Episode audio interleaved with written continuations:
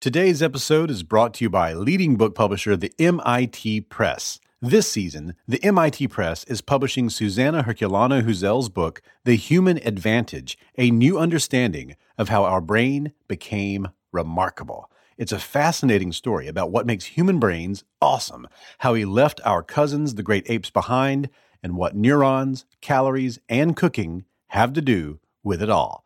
Read more about the human advantage and a few other science, philosophy, language, and technology titles at mitpress.com slash smart. That's mitpress.com slash smart.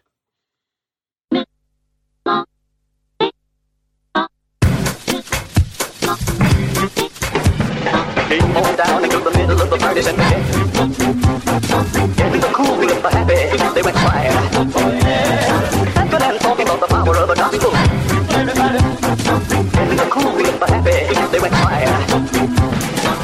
Welcome to the You Are Not So Smart podcast, episode 73.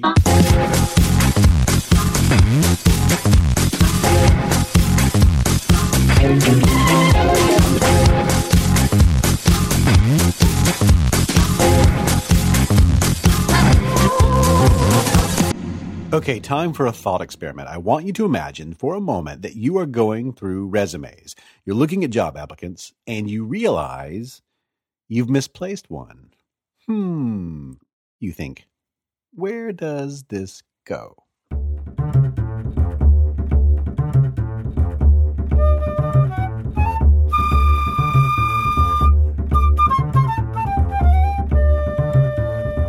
There are exactly 100 applicants for this job. 70 of them are lawyers and 30 are engineers. And you just need to figure out which stack, the lawyer stack or the engineer stack, this resume needs to go back to. But for some reason, the only thing that is legible on the paperwork is the person's personality profile, which says she's a bit of a loner, doesn't have very many friends, didn't have very many friends in college. She owns three cats. She makes her bed every morning after waking up and is extremely devoted to order in all things. So here's the question. Based on the information at hand, is it more likely that the applicant is a lawyer or an engineer?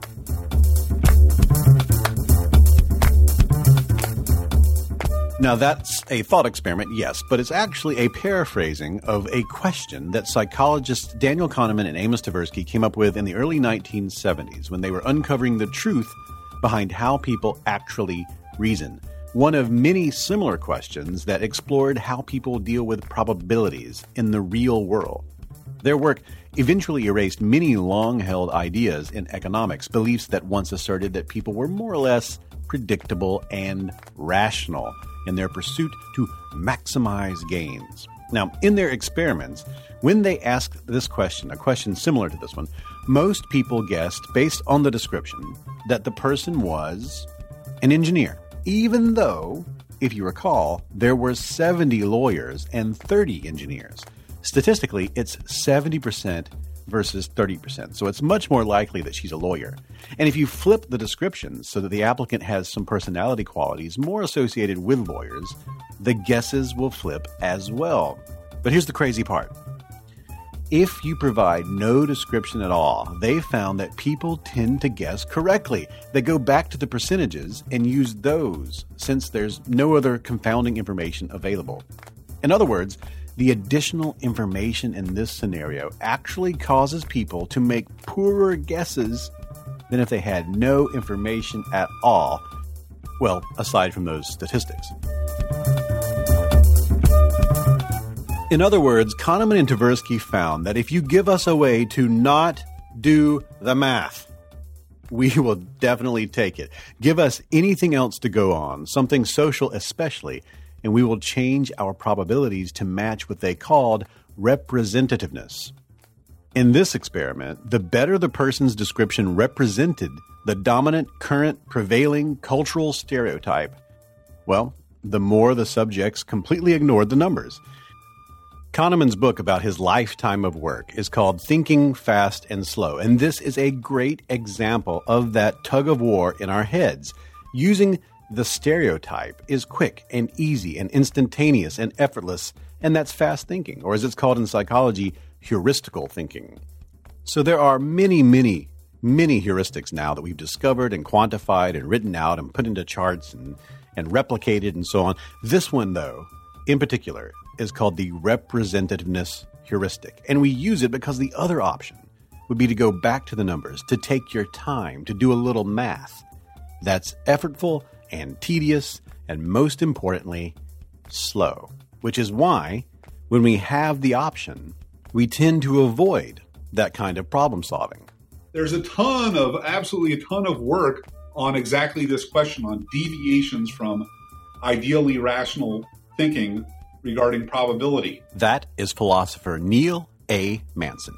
Uh, my name is uh, Neil A. Manson. And he is a professor at the University of Mississippi. Yeah, you just read the examples and you think, gosh, uh, how can people make such stupid, stupid mistakes? It seems so obvious now, except that uh, when, when the same sorts of experiments, the same sorts of psychological experiments, right, uh, that Kahneman and Tversky uh, write about, were, were tried on psychologists when they didn't know they were being tested. Okay. They made the same mistakes. And not only psychologists, but also doctors and politicians and other professionals whose decision making, whose judgment is really crucial for the well being of everybody. So I asked Neil, why is it that we tend to go with this fast way of thinking when it's so often biased and wrong and inaccurate, and this slower way seems better? I think probably the best explanation for that is that these reasoning capacities, as as Kahneman and Tversky speculate, right, they're evolved, and so uh, what what works mathematically and on paper is maybe very different from what mostly or kind of works when you've got to make a split second decision. That's the slow thinking versus the fast thinking. And we are hardwired to uh, resort to the fast thinking, uh, especially when the pressure's on. And as Neil points out, the current speculation is that the pressure was probably always on, or at least on most of the time during the period of time our brains were being shaped by natural selection all those millennia making quick decisions and making short term plans paid off more often than taking time to meticulously ponder probabilities and to make long term plans deep into the future, years into the future. And the result is a highly evolved cognitive engine that produces emotions that quickly guide our intuitions and actions, even though we also have access to a more reflective system. We have at our disposal all this gray matter capable of doing advanced calculus and dividing fractions.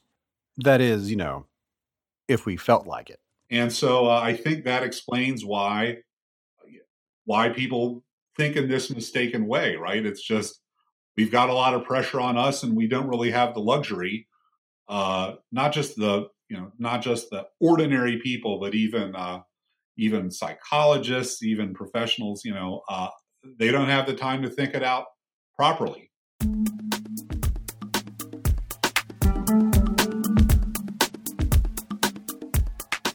Okay, so that's a crash course in what is known as dual process theory. The idea that the brain uses two complex, highly evolved systems to make sense of the world. System one, which is fast but also sloppy and biased but it's good enough for situations that match those our ancestors likely faced more often than not. And System 2, which is slow and also lazy, but it's the best system for doing things like, you know, going to the moon and curing polio and doing math. The mixture of those two systems is the true duality of man, of our inner selves. And that's great stuff. But why are we talking about all this with philosopher Neil A. Manson? Well, it's because when you use System 1, when you think fast, you also tend to ignore something known as Bayes' rule. In a way, thinking slow is thinking, as they say in some circles, like a Bayesian, which means, well, That's what this whole episode's about. I'm going to explain to you what Bayesian reasoning is. And I wanted to talk to Neil because I think the best guide to learning what Bayesian reasoning is and how it works was written a while back by a blogger named Luke Muehlhauser. And I have a link to it in the show notes, and you can read the whole thing. It's very long, it will take you days to read. But in that guide, Muehlhauser introduces Bayesian reasoning by mentioning a thought experiment created by Neil Manson. And it's such a good way to learn about Bayes' theorem. I thought we should hear Neil himself explain it. And that's what he's going to do right after this commercial break. My name is David McRaney. This is the You Are Not So Smart podcast. And when we get back, Bayes' theorem, Bayes' rule, Bayesian thinking, how to approach the world in a Bayesian way after this break.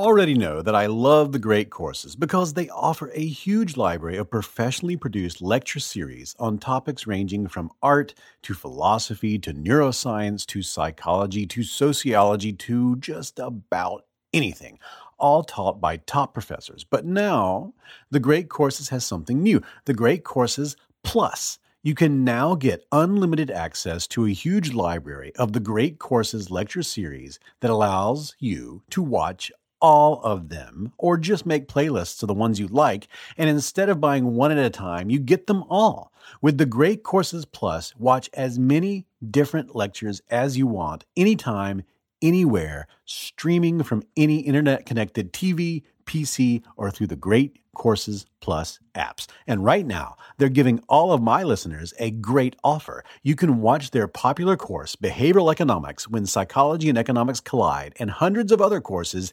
absolutely free. Behavioral economics is taught by Professor Scott Huettel. It's a fascinating look at our decision making process, what drives the choices we make consciously and even unconsciously. And now, the Great Courses Plus is offering you a chance to stream hundreds of their courses, including behavioral economics, a $235 value, by the way, when you use my special URL. And here's where you need to go. Go to thegreatcoursesplus.com slash smart. That's thegreatcoursesplus.com slash smart. And now we return to our program.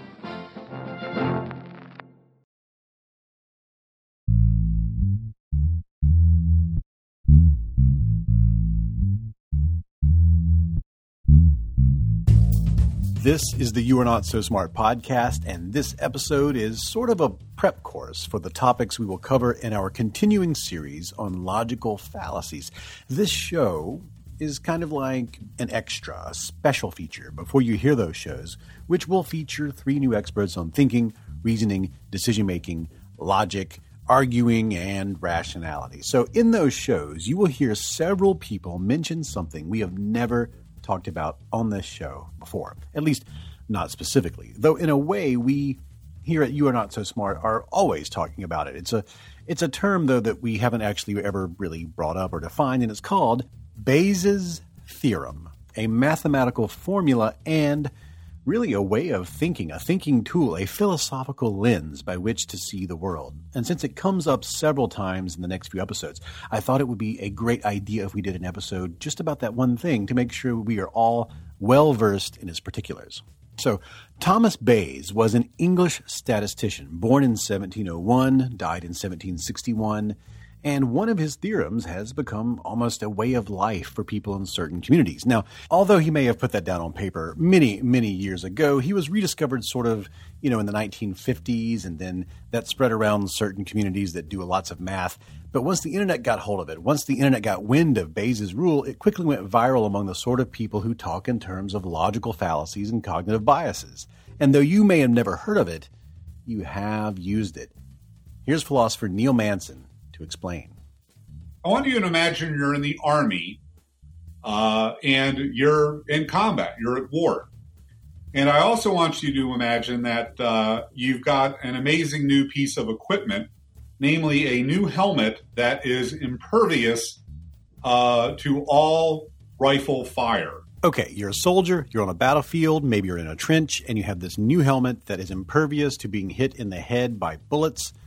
But you can tell if you do get shot in the head. It just won't. It just won't kill you. Uh, and I also want you to suppose that uh, you know something, some very particular things about the soldiers in the enemy army. Maybe you were in a briefing or something, but you have some data, you have some facts that you know about the other side. Uh, you know that 99% of them are regular soldiers, soldiers who've just gotten regular training. So the vast majority of the people you're going to face are people like you. They've gotten basic training and they're okay with a gun, not experts. And of those soldiers, only 20% of the time are they capable of firing a rifle from uh, 400 yards, that's a pretty long distance, and hitting a target in the head. So don't don't stop here, don't get lost.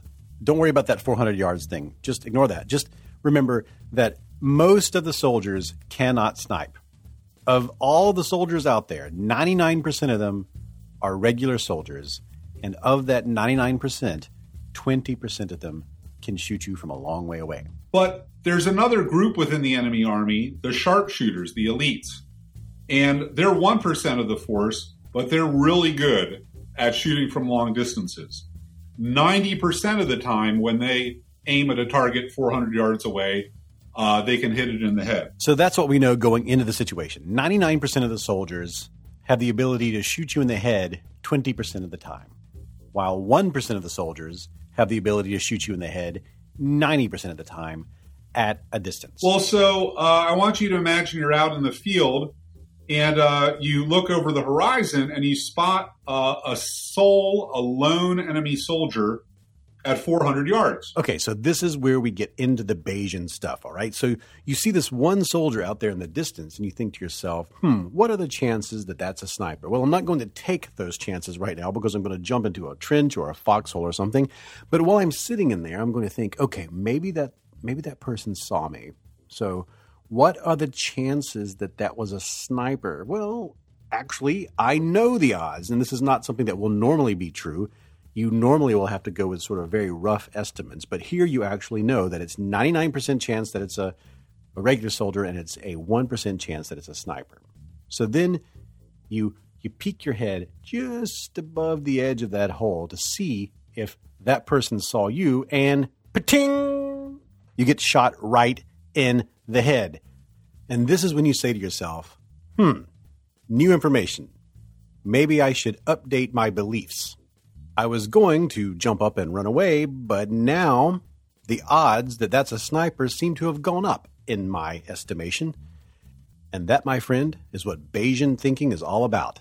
You test reality, you get some evidence, and that evidence affects your beliefs. It affects the likelihood of something being true, at least in your mind. But here's the crazy thing if you have the numbers, you can actually calculate the true odds. What's the new probability? What's the revised probability that the enemy is an elite sharpshooter? Because the nice thing to know about Bayes' theorem is that this is not a guess. As Manson explains, if you have the actual numbers, you could actually plug them into the formula and get the answer. And I'll, I'll, have the formula and everything over in the show notes. You can get a good hard look at it. But even without the formula, you can do this in a rough way in your head. In fact, you do it all the time. But in this situation, imagine if you put your helmet on a stick and then you sort of creeped it up over the edge again and it gets hit. The second it comes up, ding, and then you go get your helmet and you put it back in the, on the stick and you, you, you go to a different spot and you lift it up and ting each time you do that, it's a test of reality. And each time you do the test, you get some more evidence. And every time you get that new evidence, it allows you to update your feelings about the situation, the likelihood, the probability that that soldier out there in the distance is a sniper. And you can probably already feel it in your gut.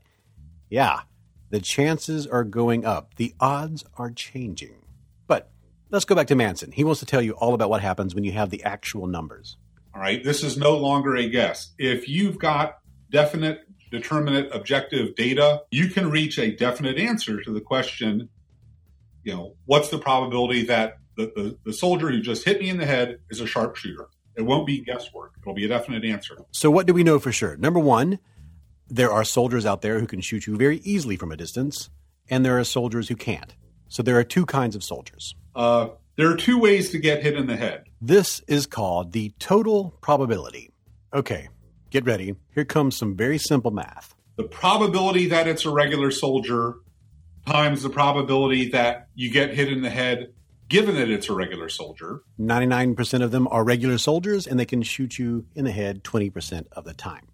Uh, the second component of that overall total probability is the probability that you're being fired at by an elite soldier times the probability that you get hit in the head, given that you're being fired at by an elite soldier. 1% of them can shoot you 90% of the time. It's actually kind of simple uh, when you think about it. Well, kind of. I don't know. It's, well, plugging it in is kind of simple. The numerator, the thing above the dividing line, the probability that it's a sharpshooter and the sharpshooter hits you in the head with one shot, that's 1% times 90%, uh, or 0.009. And the prob- the total probability is 1% times 90%. That's same 0.009. That's the the to- the probability that you were uh, fired upon by a sharpshooter and hit in the head, plus, as the other side of the denominator, is the 99% chance it's a regular soldier times 20% chance of getting hit in the head. All right. So the numerator in this case is 0.009. The denominator is 0.009 plus 0.198. All right. And when you work that out, uh, that's 9 divided by 207, and that's 4.34%. Now, what's so exciting about that? Well, we've got an objective, definite answer. If what I told you about the enemy soldiers and their firing abilities was the truth, okay, then we can say, you ought to say, uh, hey, looking out on the horizon, I used to believe, uh, you know, the instant I saw that person, uh, I thought there was a 1% chance that person was a sharpshooter. Now I say it's about a 4.5% chance that the person's a sharpshooter. I've got a definite answer of how to change my probability. Uh, I've revised it upwards, and there's, you know, there's a right answer there. And if you test reality a second time by putting your helmet right above the the edge of the trench or the hole and it gets hit again, that new information lets you get an even better vision of what might be true. If I get hit in the head twice, all right, the probability that it's a sharpshooter goes from 1% to 17%.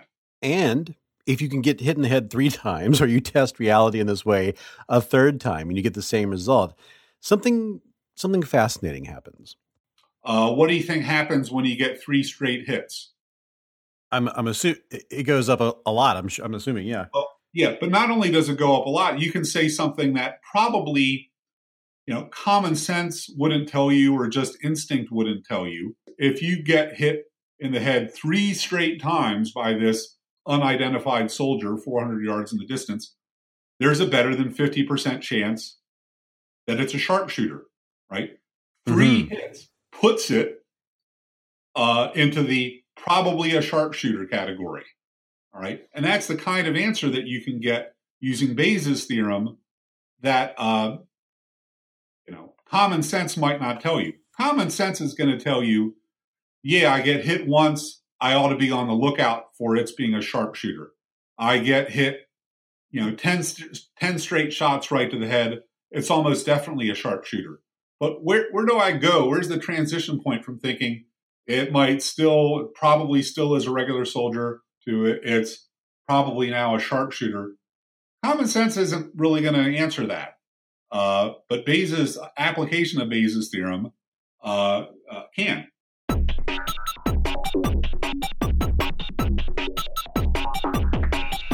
Oh boy, math, man. If you enjoyed all of that math, then I have a treat for you because if you're a patron, you can go to the Patreon page.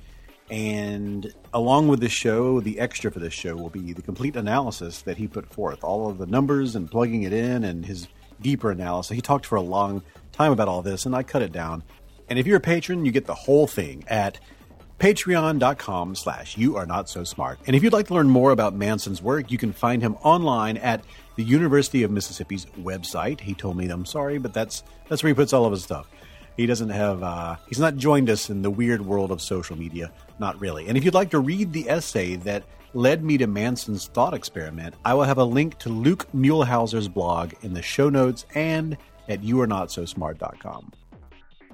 I'd like you to notice something that's, you know, different about thinking in this way. Instead of thinking of beliefs as just being right or wrong, yes or no, black or white, if you instead think of yours and everyone else's beliefs as having a probability of being correct, well, there's real power in that. It allows you the freedom to be wrong and to make being wrong useful. You know, I mean, is the world riding on the back of a giant tortoise? Maybe. I don't know. Maybe. But if you believe that, and you believe that you might be wrong, now you can use hypotheses and tests and Bayes' theorem to arrive at a probability of being correct. And then, when you get better tests and better hypotheses and better evidence, you can use Bayes' theorem to update those probabilities. But there's so much more that opens up when you start thinking in this way. There's more that Bayes' theory can change about the way you see the world, and in this next segment, you will meet one of the three new experts that we're going to have. One of the three new experts joining us for our next batch of fallacy episodes Julia Galef, president of the Center for Applied Rationality. Hear what she has to say about using Bayes' theorem without the math after this break.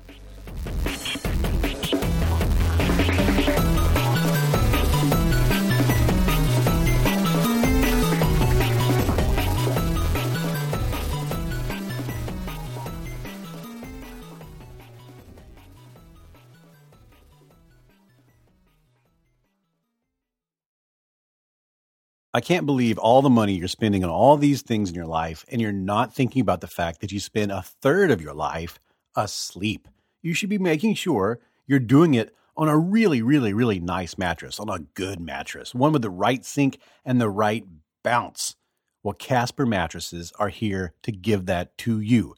They are obsessively engineered, American made mattresses offered at a shockingly fair price. And now you can get $50 toward any mattress purchase by going to casper.com slash so smart and using the code so smart. These mattresses are so nice thanks to two technologies a hybrid of latex foam and memory foam. They've got a risk free trial and return policy. Listen to this they deliver it straight to your door.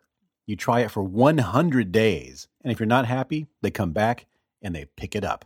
At the store, you might get a minute to try their mattress. You're going to pretend you're sleeping on it and go, hmm, I guess this will work. But with Casper, you'll actually get to sleep on it for 100 days. The price? $500 for a twin size mattress, 950 for a king size mattress. If you've gone shopping for mattresses, you know that is a great deal. Compared to industry averages, it's insane. So get $50 toward any mattress purchase right now by going to casper.com slash so smart and use the offer code so smart. Terms and conditions apply. And now we return to our program. This is the You Are Not So Smart podcast. I'm David McRaney, and this episode is about Bayes' theorem.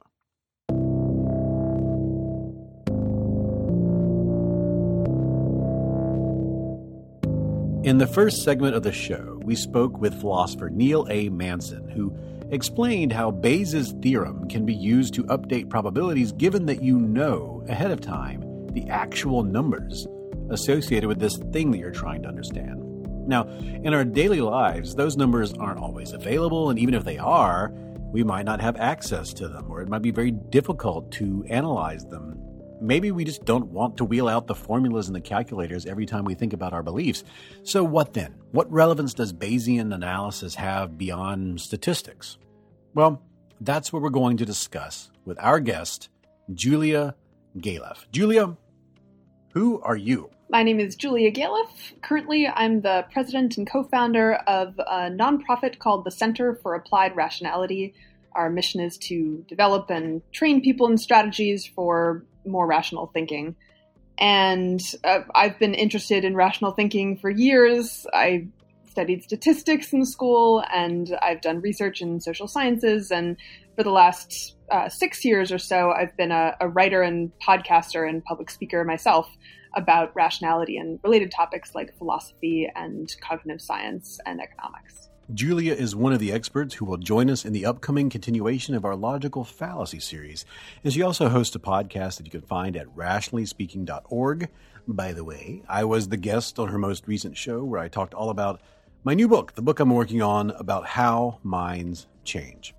Now, in the fallacy interviews, she brought up Bayes' theorem, sort of as an aside, almost as a, you know, this thing that everyone understands and is, you know, very familiar with. And I thought, you know, probably that's not true. I bet a lot of people aren't familiar with this, and it would be a good idea to have her introduce Bayesian reasoning on the show by way of an interview before those episodes came out. So that's what this is. That's what we're about to do. Let's pick her brain.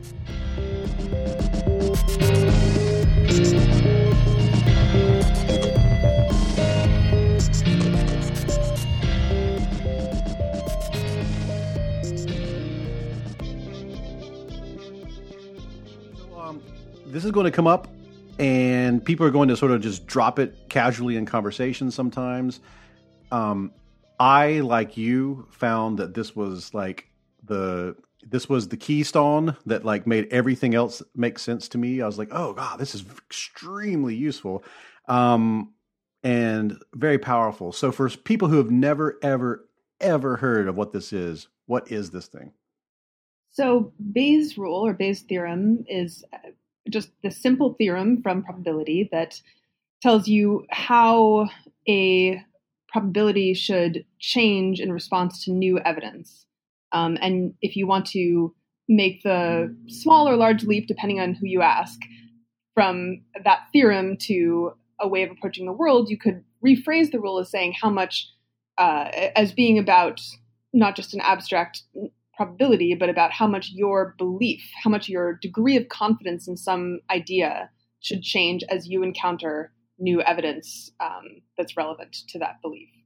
Right, and this sounds extremely complicated. And, and if, when you first look at it, it seems that way. It's a it's one of those math formulas that uh, you look at and go, "No, thank you." But it's not actually a very complicated math formula. It's like, uh, um, it's just uh, basically four parts. It's a little little division that uh, two things multiplied together over another thing, and then uh, that equals out a certain probability. So, um, it's but the purpose of it is to is it's a way of you can work out the math, or you can even draw it out uh, uh on a piece of paper and graph it. But it's a way to think about what happens when new information comes along uh, and affects an existing idea or belief or probability. And you, you've said before uh, in your videos on YouTube that it made you realize that your beliefs, the theorem made you realize that your beliefs are grayscale. What does that mean?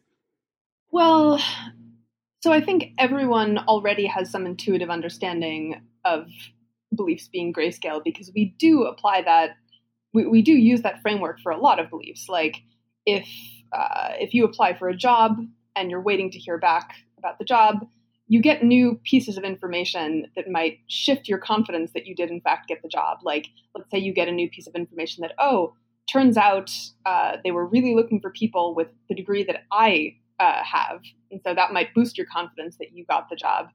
And then you might also find out that they had an unusually large number of applicants this year, and that might lower your confidence that you got the job. So you're not, you know, 0% sure or 100% sure you got the job. It's somewhere in between, and that level fluctuates. Mm-hmm. And this feels very natural and just like what we would do by default, right?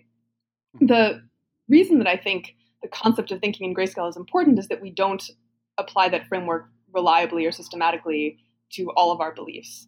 So, uh, to take something towards the other end of the spectrum, a lot of us have uh, political or other other ideological beliefs that we we may if, if asked, we may claim we're not 100% certain, although some people actually do. I've had this experience many times. People will say, no, I'm 100% certain that, uh, you know, the Democrats are the better party or whatever. Mm-hmm, mm-hmm. Um, but even if we pay lip service to the idea that we're not 100% certain, we don't act that way.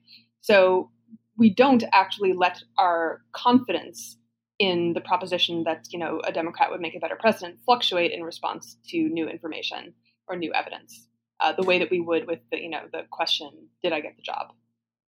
Yeah, and I've um, the the project I'm working on now. I've spoken to a lot of people who um, who sort of switched their belief system from going one way to the other, and I feel like um, it may not be true, but it seems that it's true that we tend to have we tend to, to consider our beliefs to be just just true or false. Just they are they, this is true or it's not true, and th- when you when you play around with the Bayes stuff, you start to to you start to see a new type of thinking tool manifest that suggests that instead of thinking everything as either a zero or, or 100 um, that you think more in terms of how confident are you that right. what you what you believe is true and it is a different way of seeing the world that i think might be not our default setting. What do you think about that? Right so actually this is important to bring up. Um, i i alluded at, earlier to this leap, small or large leap to go from this uncontroversial Bayes theorem to a kind of Bayesian mindset or Bayesian epistemology, a way of viewing the world.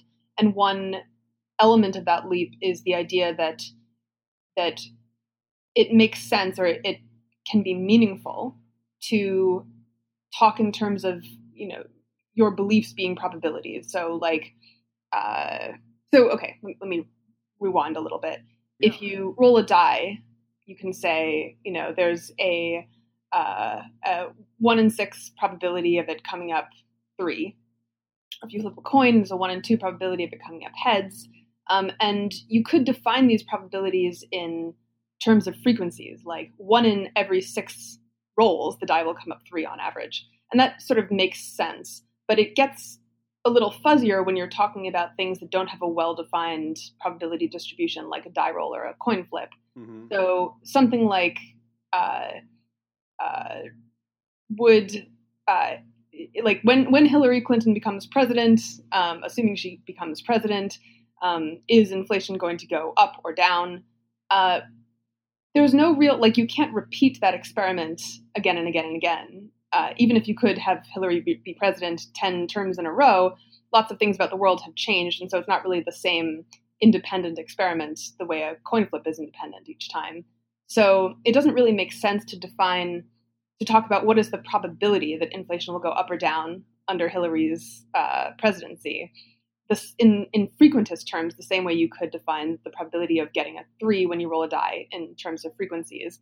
So you have to talk instead about your subjective confidence, um, your credence, sometimes we say, mm-hmm. uh, in that proposition. And some people, some philosophers, for example, aren't willing to make that leap and say that you can talk about probabilities in that way. I think it makes sense. A lot of people think think it makes sense. Um, and one argument I think in favor of making sense is you can cash out those subjective probabilities in terms of the odds at which you would be willing to bet. That that's a way to define what I mean by probability. Like I would accept, you know, uh, two to one odds that inflation will go up if Hillary becomes president, that kind of thing. So, anyway, that's a premise underlying the kind of Bayesian mindset or Bayesian epistemology that I think is important to highlight explicitly. The way this this the way this finally like totally snapped together in my mind was a a thought experiment, a an intuition pump that um uh kind of floats around in in the world of um um statisticians and skeptics and, and, and the like of the idea of when you there's a if you have a if you have a quarter let's say or you have a trick coin that has uh, that always comes up either heads or tails uh, but you don't know which way it is trick uh, which way the trick is set up. And you flip it and then you um, it lands in your hand and you put your hand over it and you ask yourself what are the odds that it's either heads or tails? And the you know obviously it's always going to come up one or the other but you don't know which way it's come it's come up. And the idea behind the thought experiment is to sort of point out that the probability isn't necessarily in the coin. The probability it, probabilities are something that brains come up with to try to make sense of the world. Is that sort of a good way of looking at it? Right yeah the probability is a feature of your state of mind and your degree of knowledge about the world, not not a feature of the world itself. So another thought, I like that thought experiment, but another way to get at it is if uh, I flip a coin and I look at it, but I'm hiding it from you, I'm covering it with my hand, and someone asks us asks each of us what is the probability the coin came up heads you know we'll have different probabilities right your probability should be you know one half because you don't know and coins are you know have a 50-50 chance of coming up either way but for me, I know that the coin, say, came up tails. So for me, the probability is basically 0%, building right. in a tiny, tiny bit of wiggle room in terms of maybe me misremembering or mis, you know, perceiving the coin. because, uh, so, because probabilities. And that doesn't mean one of us is wrong. It just means that we have different states of knowledge about the world and different, um, you know, epistemologies. And this, so this is such an important uh, point to make because, like, the, the way I made it, it makes sense to myself because this is I, I because I'm because I'm a dork is that I thought that um, I was thinking about Data from Star Trek. Uh, you know, could probably see a coin flip and know exactly what it's probably going to land on off of the initial conditions of the coin flip. You know, the position of the finger and the air, the air movement of the room, and the weight, the weight of the, all these, all these millions and millions of factors that really are at place whenever you flip a coin, and also do affect that it's not a pure 50-50 even in the real world. Right. But, so there isn't really, we don't really have randomness in the world, you know, except at the quantum level, I guess. We just have lack of full information. So, so that means, you know, so if I if I flip a coin in front of Data, he's going to have a different probability than I'm going to have, like you were saying in your example, and which means the probability is not in the coin, the probability is in our brains. Right. Okay, so uh, and if the probability and you were what you were the path you were about to take us down there is that um, that means that we we don't we don't have perfect knowledge of the world, and therefore our probabilities right now necessarily have to change when we get new information. They either have to go up or down. Um, and this, oddly enough, is not kind of the way we think about belief. You had an example. I think the example that will work well for people listening would be um, the car crash example. Could you go through that? Yeah. So uh, I think a typical thing that we might do if we got into a minor car accident is, unless it was clearly obviously our fault, um, usually it's more in a, in a gray area, uh, we would ask ourselves, well, is there a story that I can tell, uh, a plausible story about how this car crash was not my fault? You know, did the the guy turn too quickly and not leave me a enough time to brake, or was that sign not visible enough? Um, and often there is a plausible story that you can tell. And if so, uh, we feel like, well, we've just found a story that allows us to maintain our level current level of confidence in our driving ability therefore we don't need to update our confidence at all um, and often you know the story will be true often it was not your fault but you don't know for sure. And the fact that you got into a car accident should and should it does provide you some evidence that you're less good of a driver than you thought you were. So mm-hmm. probably at this point I should explain the Bayesian definition of evidence because that's kind of crucial for, right, for making yeah. the case that you should update your confidence in response to this evidence. So the Bayesian definition of evidence is it, it asks you to compare how likely or probable something is in one world in which a hypothesis is true compared to a different world in which the hypothesis is false. So, an intuitive way to grok this definition would be uh, David, if I asked you, hey, I just got my hair done, how do you like it? And you said, oh, it looks good. How much evidence does that answer provide for me about the, the idea that you actually think my hair looks good? Well, not a ton of evidence. I mean, I don't know you that well, but people in general, if you ask them, you know, how do you like my hair? You know, most people will say it looks fine or it looks good, even in the world in which they don't really think it looks good.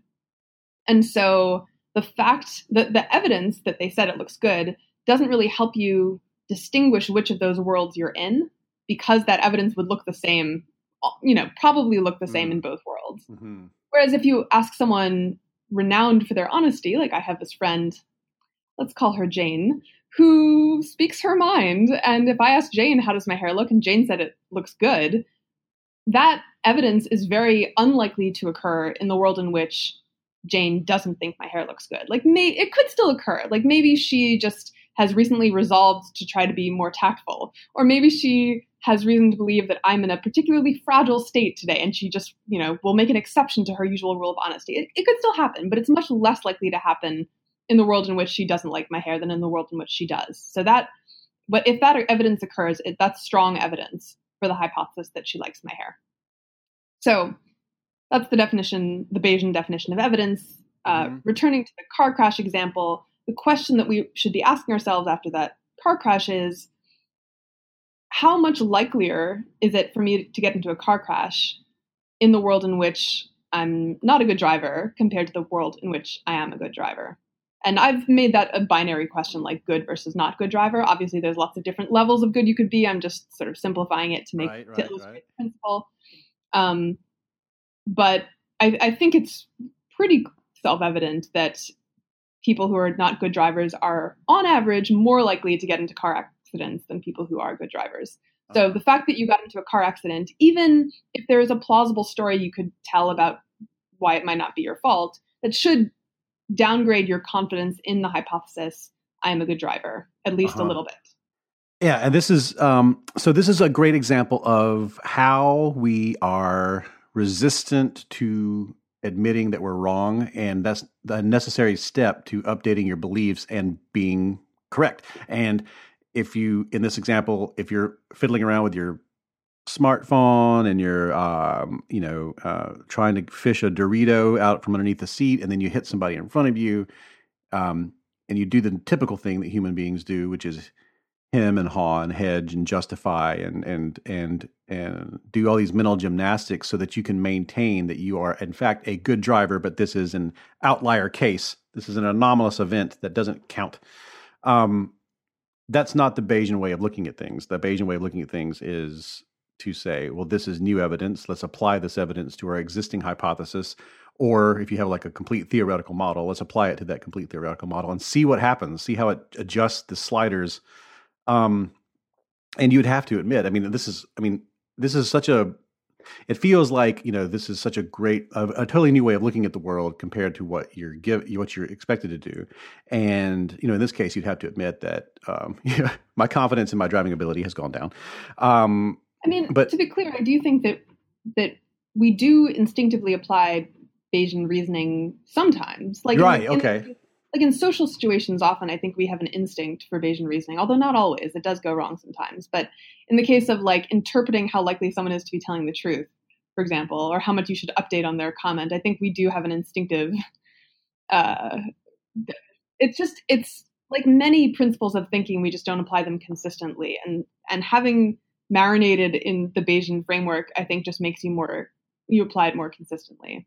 It's fascinating that you mentioned that in social situations because you know in um, in psychology, in many psychology experiments, that uh, I think one that comes to mind um, is the um, oh man, what is it called the the test with the cards? I'll have to look it up. Uh, the Wasson. yes, that's it. Yes, exactly. Oh my god. How to pronounce that. Wasson? Yeah, yeah. I've, I've heard it Wasson and Wason. Let's just Yeah. let's do uh, let's do Wasson. So the yeah, uh, the selection test, the the the which is you know you, you lay out four cards and one ha- two have numbers and two have colors and or sometimes two have letters and two have colors. So I, I can explain the, the original task a little more if you want. Yeah, go for it. Go the for it. the people are asked to to decide to determine whether these four cards laid out on the table violate a certain rule, and the rule is something like all cards with even numbers on one side have a red dot on the other side or something. And so some of the cards are showing numbers, some of the cards are showing dots, and people are allowed to turn over two cards. I think I forget how many they're allowed to turn over, but basically, uh, people will will always think to turn over the cards with even numbers to check if they have red dots on the other side, but they often won't think to turn over the cards that have, say, a green dot. Because Mhm. if you turn over a card with a green dot and it turns out on the other side is an even number, then that's a violation of the rule. But that's just not uh, that's not the most obvious, self-evident uh, thing to check if if it's a violation. So that that doesn't come naturally to people. But if you take the exact same structure of problem, isomorphic problem, but but reskin it with a, a social context. So you ask people, hey, here are four people, check to make sure that these four people don't violate the rule. Everyone who's drinking must be over 21. People people do it then. They'll check to make sure that, you know, people Uh-huh. who are drinking ha- are over 21. They'll also check to make sure that people who are underage are not drinking. Right. Same problem, but in a social situation, we know what to do. So That's that's, that's such a uh, that's that's such a great example because it, sh- it it totally shows what you were saying earlier that uh, um, in one context we go Bayesian or in one context we'll go with probabilistic thinking and in one Right. con- in another context it just turns into math and it doesn't make sense and I don't understand and we and we fail to follow through with with uh, seeking disconfirmatory evidence for our hypothesis which often is the best path to finding the truth of what is and is not so about this particular assumption that we're making. Yeah. And Although I don't think it's the case that in all social situations, uh, or even systematically in social situations, we apply, we instinctively apply Bayesian thinking. Mm, Um, in fact. I have a, a recent example for myself in which I was not being Bayesian, and then I caught myself later. Uh, I was having a meeting with someone, a colleague of mine who I'm going to call Bob, Mm-hmm. and Bob was complaining about this mutual colleague of ours who I'll call Amy. And for background, I had prior reason to believe that Bob was jealous or competitive of, with Amy. Like she had, I thought he might feel like she had sort of infringed on his turf uh, work wise. Anyway, so he was complaining about how she had been late to some meetings recently. And I'm sitting there thinking to myself, well, I knew it. This just proves I was right. Bob is jealous of Amy. That's why he's complaining about her. And then later, I thought to ask myself, well, okay, how much evidence does Bob's complaining about Amy actually provide for my hypothesis that he is jealous of Amy? So I, I did that thought experiment of comparing these two hypothetical worlds, one in which I'm right and Bob is jealous of Amy, and one in which I'm wrong and Bob is not jealous of Amy.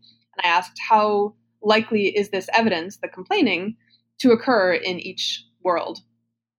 And I realized, you know, even in the world in which he's not jealous of Amy, I would still think it was quite likely that he would complain because uh, he doesn't like when people are late to things, and also he complains a lot. So, you know, maybe it's slightly less likely that he would complain in the world in which he wasn't jealous. So maybe this provides a little bit of evidence for that hypothesis, but not much. Like I shouldn't I shouldn't be updating nearly as strongly towards that hypothesis as I had been instinctively. Um, because I had just been asking myself, you know, does this evidence, this complaining, fit with my hypothesis of the jealousy? And it does fit. I just had neglected the fact that it also fits with the alternate hypothesis. Yeah, there's a, um, uh, there's another example you you you give on one of your YouTube videos that I, I really like about the idea of um, I think it's a, a plumber or someone like that comes to your house, but they start snooping around in your other rooms, and so Yes. you, th- you think to yourself, "Is this person casing my house to rob me?" It's and the joint. yeah. So is there how how, would, how do you apply uh, Bayesian reasoning to that situation? Okay, so at this point, I should say that there's two big parts to Bayesian updating. There's your prior belief, your prior confidence, like how confident were you in this belief before you got the evidence, um, and then there's the evidence itself. How strong is that evidence? How much should you update away from your prior? Um, so the plumber example is more a case of uh, how it, it's important to be Bayesian with respect to uh, remembering your prior. Um, so let me first uh, give a classic example of Bayesian updating, and then I'll tell the story of the plumber who came to our Mhm. house.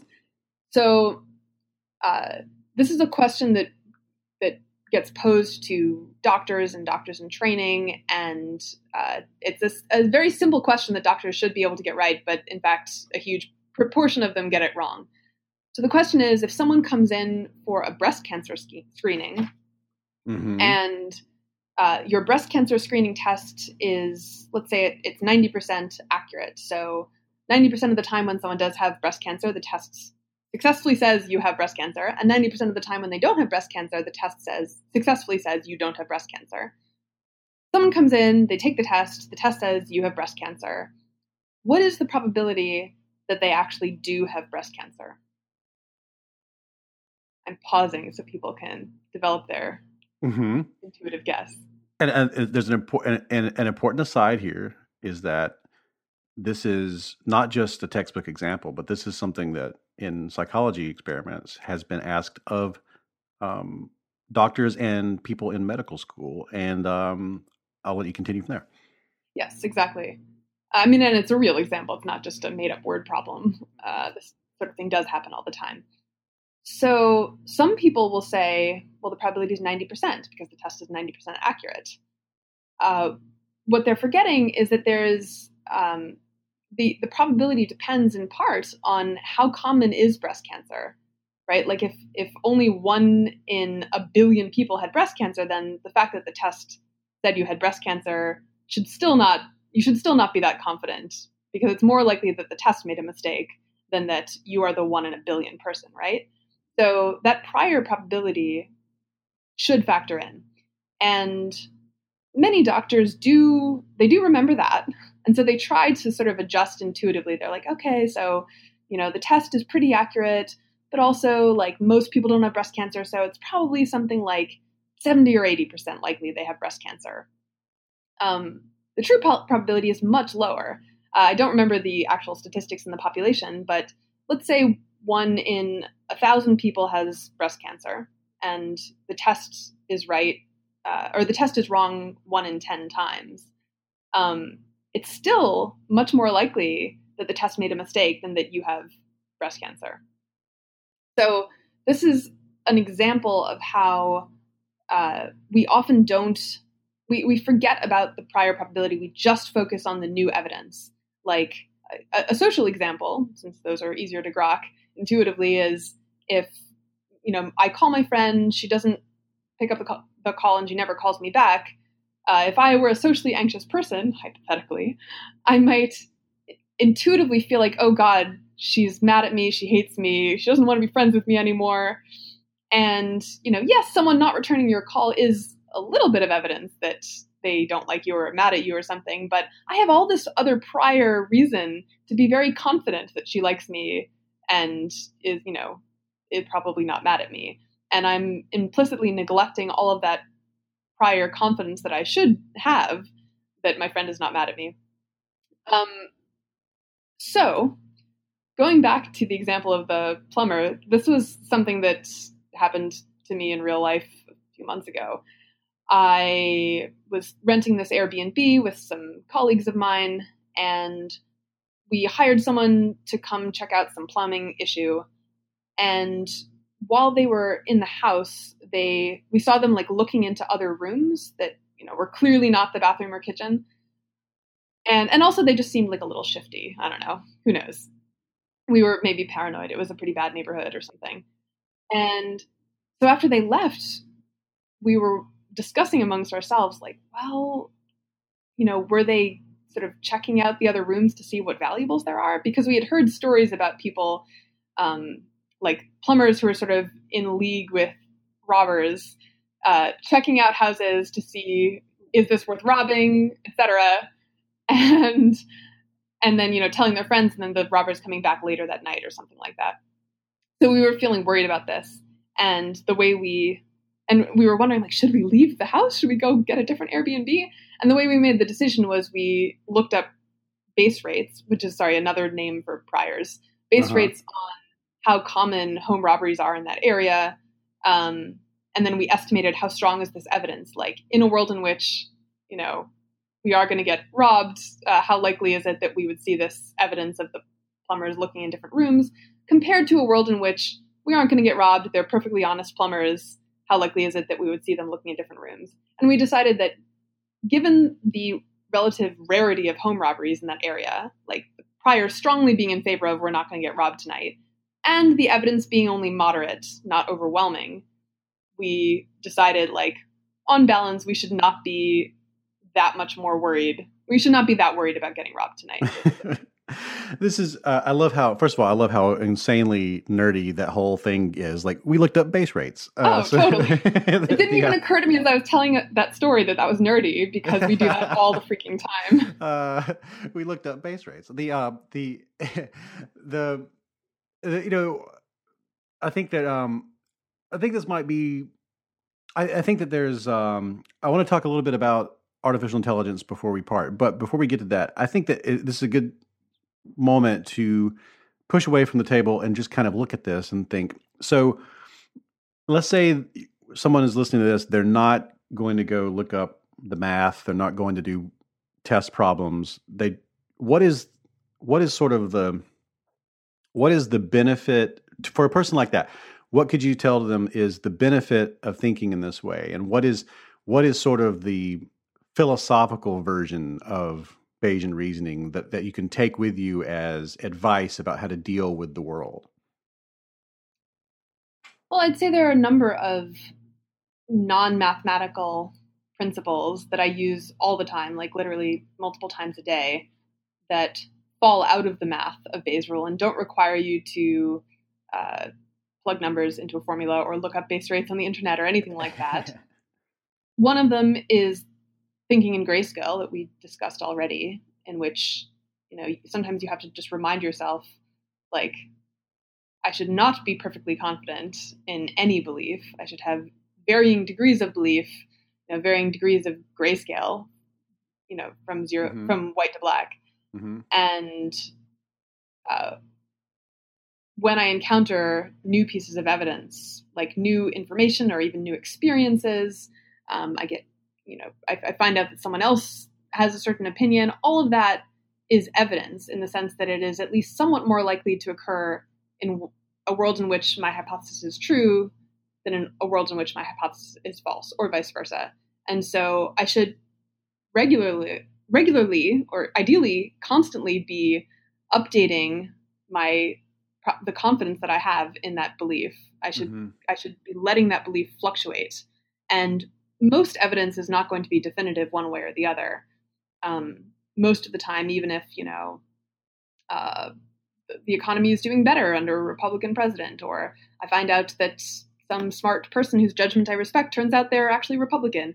Like both of those things, I think are at least some evidence for uh, the like Republican ideology being better for the country. A mm-hmm. little bit of evidence, um, and I should acknowledge that um, because it might be that over time enough such evidence will accumulate that I'll that I should, you know, zoom out and say, okay, on balance, I am significantly more confident in in the Republican platform than I was two years ago. Mm-hmm. But I'm not going to get to that point unless I have let in all of that small to medium size evidence.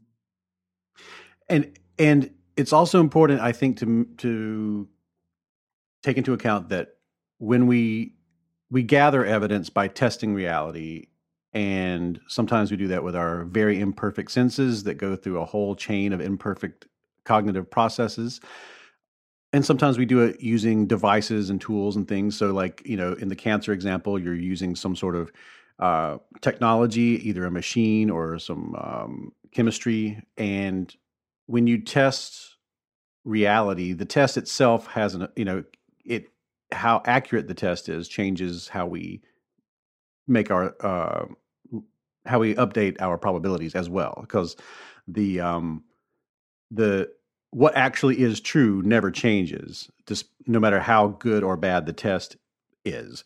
Um so and the probability itself is in the brain not in uh, the external world either. Right. So, well, uh, what actually is true does change over time. Like this is oh, yeah, one yeah, reason that yeah, social science is so hard, right? That's that's true. The, the reality of how people interact with each other in their environment, et cetera, actually changes. that's, that's really to- hard. Totally, yeah, that's true, and that does make things uh, more difficult. And um, um, but let's say you're trying to determine, you know, uh, you know, if you're talking about like celestial bodies out there that that last for billions of years, you know, the tests we use to sample that aspect of reality um, will affect um, our confidence.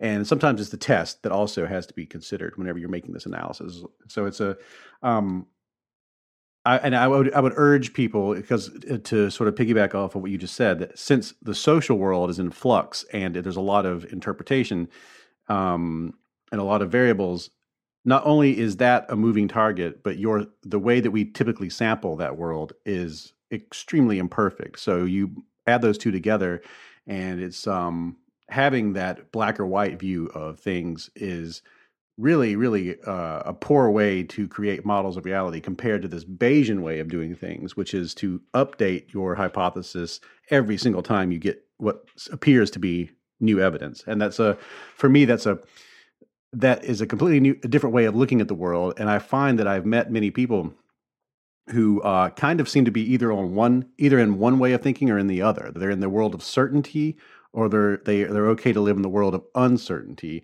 And um, the a lot of the problems that we deal with and a lot of the um, arguments that we have with people on the other side. I think so, a lot of times it comes down to people who live in that world of certainty versus people who live in that world of uncertainty on that issue, on that specific issue that we're talking about. Yeah. Do you do you, do you well, find that to be true? I want to add one caveat, mm-hmm. uh, as usual, which is that you know I'm all for acknowledging uncertainty, and I think in general people are more certain than they should be about things. But there is a failure mode uh, here that someone, it might even have been Eliezer Yudkowsky, termed the fallacy of gray, which is, you know, it's a mistake to think that things are all black and white, but it's also a mistake to think that everything is the same shade of gray. Mm-hmm. So, and I, I find this a lot often as an excuse when people don't want to acknowledge evidence. Like, in cases where the evidence is pretty strong towards one hypothesis, but people don't really want to acknowledge that, they'll just say like, "Well, we just can't know. You know, right. it's just uncertain. Uh-huh. Uh, like, I, you know, that evidence could be flawed. You just maybe like it could be. mm-hmm. um, we don't know." And so there is a kind of discipline involved in really asking yourself, "Okay, what would I honestly expect?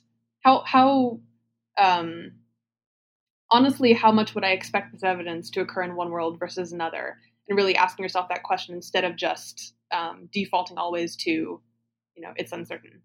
Mm-hmm. It's it's hard being a person. It is hard being a person, and I realize I've made this sound very uh, taxing to be constantly updating your beliefs. You know, most of my beliefs, I have, you know, millions of beliefs probably. If you, mm-hmm. if you get down to the level of like uh, is Anna in the office today? right. Are we going to have Indian or Thai food for lunch today? Like, I probably have millions of beliefs at that level or bigger. Um, right. I'm not constantly updating the vast majority of them, and I think that's fine. This is more of just a framework.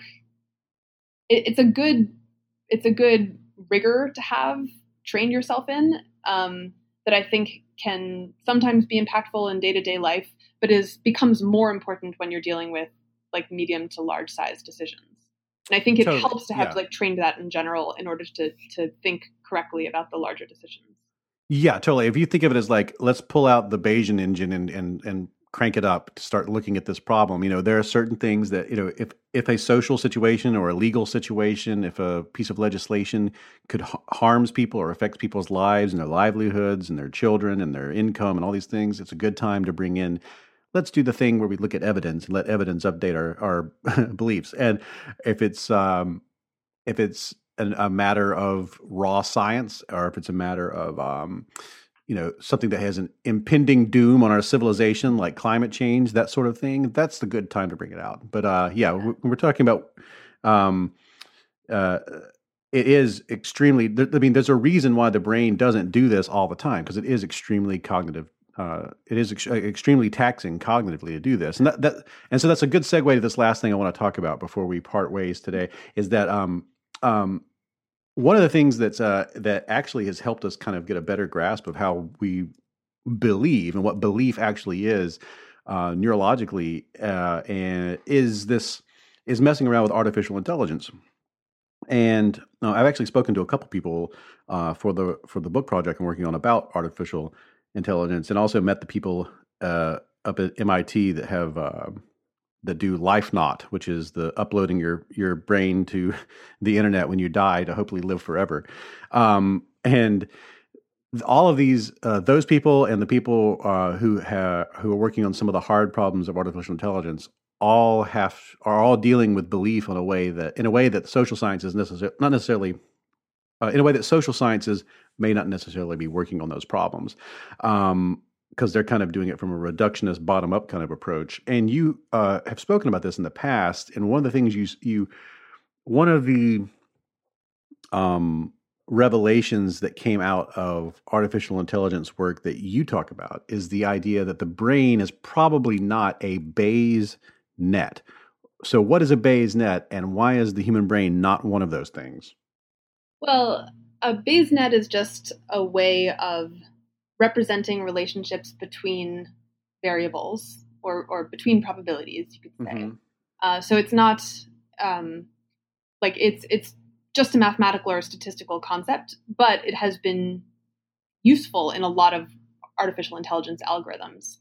So, uh, an example of a Bayes net would be you have three variables. One of them is did Bob get into Harvard? Another one is does Bob have a very high IQ? And the last one is is Bob a legacy at Harvard? Like, did one of his parents or grandparents go to Harvard, which is something that schools like Harvard use to decide whether to admit you. Mm-hmm. So you have these three variables, and they're interdependent in the sense that if you found out that Bob got into Harvard, that should increase the probabilities that you put on both the variable, does Bob have a very high IQ, and also the variable, is Bob a legacy at Harvard? And then again, if you find out that Bob is a legacy at Harvard, that should decrease the probability that you put on Bob having a very high IQ somewhat. Um, and that is not because being a legacy makes you dumb. It's because if you are a legacy, then it's less necessary to have a high IQ or a very high IQ to get into Harvard. So you should have less confidence that that was the case for Bob.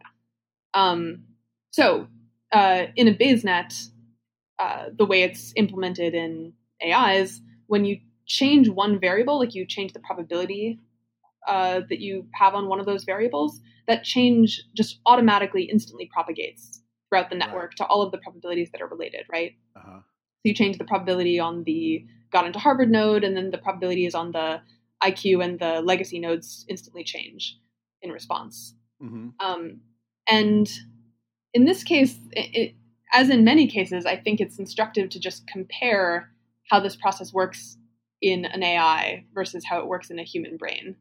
Um, sometimes the human brain will automatically change related probabilities. Like if the probability I put on the node uh, is Thai Delight restaurant open today for lunch, um, which is the place I go for lunch. Like if that mm-hmm. changes because I see a sign saying closed, then pretty automatically the probability that I am putting on will I be eating Thai food today for lunch will mm-hmm. change as well. That's pretty automatic. Uh-huh. But it often doesn't happen. Like the change often doesn't propagate automatically. Yes, this is the thing that okay, I mean, you totally blew my mind.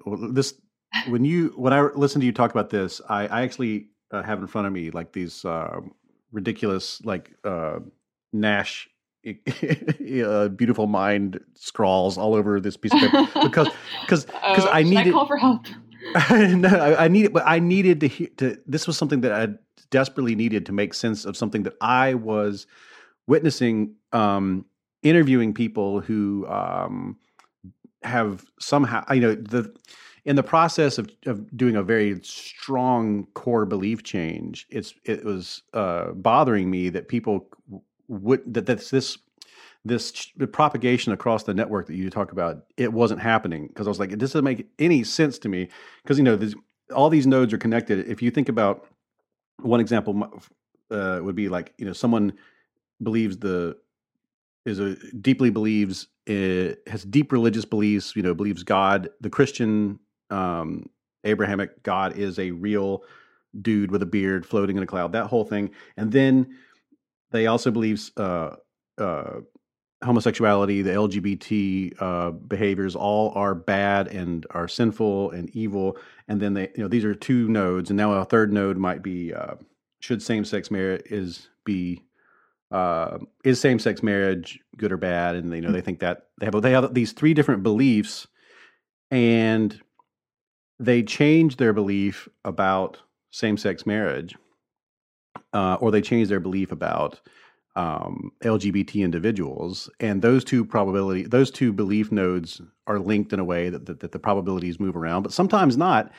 And um, but the, and then it, it, it, what I see is that each one of these nodes is completely independent. In fact, if you completely lose one of these nodes, if you if you become an atheist or you decide same sex marriage is okay, or if you decide that LGBT individuals are not abominations, none of those will necessarily affect the other two nodes. Like you can you can keep beliefs that seem to be necessarily connected to other beliefs, and um, that didn't make sense to me until you laid out the fact that the brain is not a Bayes net. We don't. That's not how human beings uh, update their vast collection of beliefs that they use to make sense of the world. Right. And because it would be very computationally expensive, right? Like every time you get new information, to have to ask yourself not only you know, should I update the probability about the directly related belief, like like you know, if Anna, my colleague, looks upset today, should I update my belief not just about is Anna upset today, but also about how upset is Anna in general, and also how upset are people in general, and also how good am I at reading people in general? Like these are all related beliefs, right? And I'm sure uh-huh. I could uh-huh. come up with thousands more that are at least a little bit dependent mm-hmm. on the question is Anna upset today. Um, but it would just it would be paralyzing to be always thinking about all of those beliefs, and so you know the brain would never get anything else done. Yeah, and this is this to me. Sorry to interrupt you there, but uh, this to me. Uh, this is like one of the greatest frustrations that I've had arguing with people both in the in the in meat space and cyberspace. I have had this deep frustration where you feel like uh, if you can just get somebody to see this one thing, then the rest of their everything else will naturally right, follow. Logically, I, it should. Yeah, I yeah. I see that. I see that constantly. Like right now, there's um there's a lot of talk online about these new laws that have come up. These uh, religious um uh, sort of freedom laws that make it where people can discriminate against LGBT people. Um, and I I keep seeing, you know, these are especially on Facebook. I see these arguments where people will be like, they will try so hard to catch somebody in a um, an obvious contradiction in the the the raw text of the Bible. You know, like uh, well, you know, you shouldn't. It also says you shouldn't wear this, and it also says you shouldn't eat this. Um, and I can see that the goal of that arguer is to catch that person in that contradiction, and they feel like it's going to be this cascade domino effect where they're going to be like, "Oh, you know what? That is a contradiction. Maybe this whole thing isn't right. Maybe I'm not right about this. Maybe the maybe right. I should maybe I should delete my belief in my uh, you know religious convictions, and then that means obviously that uh, that same sex marriage is okay, and this law is bad. And you know you, you can feel there's like this person is trying to uh, to attack one node with the intention of um, uh, sabotaging the whole network of nodes. Right. That'll be the um, Jenga block that I have to pull to the Jenga block, yes, that's such a great way to look at it. But that is just simply not how brains work. It seems. Yeah, and good... you know, I I keep this principle in mind. It's not that I'm trying to be as close to an AI as possible, so I'm trying to constantly update all of my related beliefs. It's more that like when something when a belief comes up as being, you know, something depends on this, like we have to make a decision based on this, or someone disagrees with me and so all of a sudden i'm like hmm why do i believe this i now it's instinctive for me now to, to look for the source of that belief to see if that's still relevant or if i still endorse that source um, or if that source is long since defunct it's long since been deleted and that i just had never noticed that i should delete also or like significantly downgrade my confidence in this related belief so it's uh-huh. just a, a, a thing that i check frequently that i didn't check before I, I had this concept Everyone is going to want to keep up with you, and you will be featured prominently in the upcoming episodes about logical fallacies. But for now, how could someone find you and keep up with your work and all the rest? Well, my personal website is juliagalef.com. I don't update it that often, though. I have a channel on YouTube. Um, if you just search for Julia Galef, I'm the only Julia Galef, not just on YouTube, but in the world, in fact. Oh, wow. Um, all other Julia Galefs are pretenders. No, it's actually just a super rare last name. I also have my own podcast that I've been doing for the last six years. It's called Rationally Speaking. Um, I interview scientists, social scientists, philosophers, science communicators um, it's bi-weekly, and you can find us at rationallyspeakingpodcast.org. Um, and then I welcome people to get in touch with me personally. My email address is julia at rationality.org. Oh, great. Are you on Twitter? I am, yes. It's Julia Galef, all one word. The only one. Thank you so much, Julia. It's been fantastic, and I, you know, we only even scratched the tiniest, tiniest, tiniest part of the surface of it. So I urge everyone to go out and learn all they can. Thank you so much for sharing your knowledge with us. It's been a pleasure. Great talking to you, David.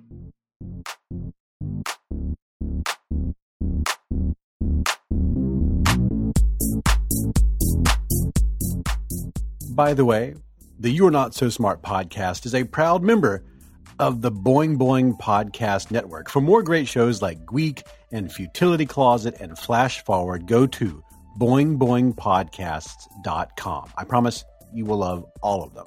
If you would like to know more about either of the guests in this episode, just go to the show notes or to youarenotsosmart.com. You can also find all the previous episodes of this show at iTunes, SoundCloud, Stitcher, boingboing.net, or again, youarenotsosmart.com.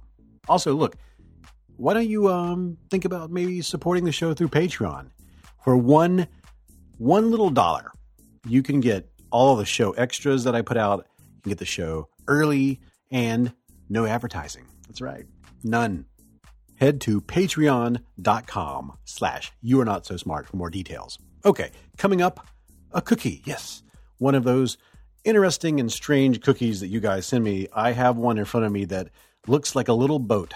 It looks like a little boat, and I'm going to eat it right after I say thanks again to the MIT Press for sponsoring today's episode.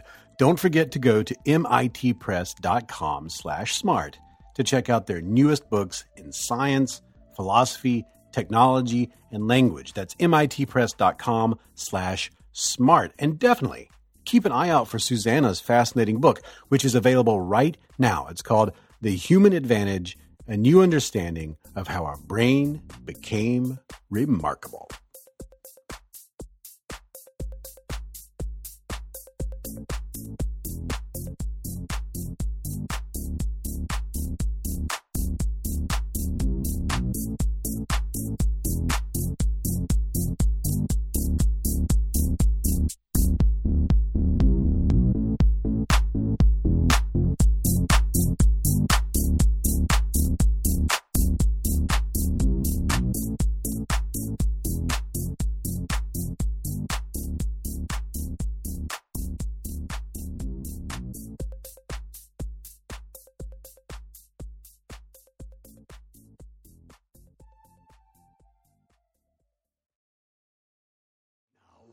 Starts with the letter C? Cookie starts with C. Let's think of other things that starts with C. Uh, ah, who cares about other things? C is for cookie. That's good enough for me. C In each episode of the You're Not So Smart podcast, I eat a cookie baked from a recipe sent in by a listener or a reader of the books, but usually a listener of the podcast who sends an email with a cookie recipe in it. And then we look at that recipe, Amanda and I go, mmm, that looks so good. And then we make it for the show. And uh, if you are chosen, that means that you get a signed copy of the You Are Not So Smart book in the mail. Now, Amanda makes the cookies, and sometimes they're extremely weird and complicated. Amanda McRaney, that's my wife. And she makes these cookies. And listen, this time they're little boats. they're little French boats. Let me tell you the story behind this. I have it right here in front of me. This is an email from Andreas von Norman, and Andreas writes Hey, David, I'm a You're Not So Smart fan from Tübingen, Germany. I might be pronouncing that wrong, and I'm sorry. Listening to your awesome podcast during my daily commute. Thank you. Now, what can I contribute? The Germans typically concentrate all their cookie love and effort on the Christmas season, and they always overdo it and get fed up for the rest of the year. Nothing really stands out in this seasonal cookie flood, but our French neighbors do have something noteworthy to offer cookie wise, I think, and that is the Navette Provençal cookie. Navette means little boat, while Provençal is a reference to the coastal southern French region or province as its heritage. It might look unassuming compared to some of the beasts you have been testing on the show, but these cookies will knock you out with their aroma. They sell for around $30 per kilo in Paris. That makes no sense. I don't believe that. Well, I, I believe you. I can't not believe you. You're you sent me a cookie recipe. Well, with this recipe, I found you can recreate them for almost nothing. Isn't that a great courses good deal? uh, the magical ingredient is orange blossom water. And let me stop this email for a second. This took forever to find, but we were committed to making this cookie and we got some orange blossom water shipped to us just for this recipe. Mandy found that and had it sent over. So back to the back to the email. It is uh, which is found its short way from Morocco across the Mediterranean Sea to southern France's kitchen. It will give the cookies a heavenly citrus scent and make sniffing them just as enjoyable as eating. The recipe is simple, but it depends entirely on orange blossom water. My advice is look for the best quality. And the email goes on to explain how to find that stuff, which we used. And then start off with an amount given in the recipe. It's easy to overdose. If you do, the flavor will be overwhelming. And do not fear the olive oil. It's all right. So thank you so much, Andreas von Norman, it says this must be had with tea. I agree with you. I've already sampled this, full disclosure, and it is a cookie made for tea. All right. What goes in this thing? Eggs, sugar, olive oil, a lemon zest, uh, a lemon that's been zested, and then three tablespoons of orange blossom water and flour. That's it. Now, it sounds simple, but no. Not only do you have to uh, cook these, as you are getting them ready for the oven, you have to shape them into little boats. so you have to roll them up and cut them in a certain way, and then you uh, also the dough has to be chilled for a long time before you even do that, and then you put them in the oven and you cook them. And um, I have a little boat in front of me that smells like oranges. I don't know what to say. Orange blossom water. It's a very citrus smelling cookie. Let's taste this cookie right now. Mmm. Hmm. Hmm. I can honestly say nothing I've ever eaten tastes like this. It's very difficult to do that thing where I try to connect this to other things I've tried. Nothing tastes like this. Hmm. I can say that, you know, have you ever um, just eaten the the the orange peel of an orange a little bit? Just like a little bit, just the inside of it before it gets bitter. And you know that's a different orange flavor. This has kind of that flavor on top of a lot of savory, oily tastes. It's a very sturdy cookie. Like I could, I think I could throw this against the wall and it wouldn't, it wouldn't break into pieces. It wouldn't shatter. It's a little boat.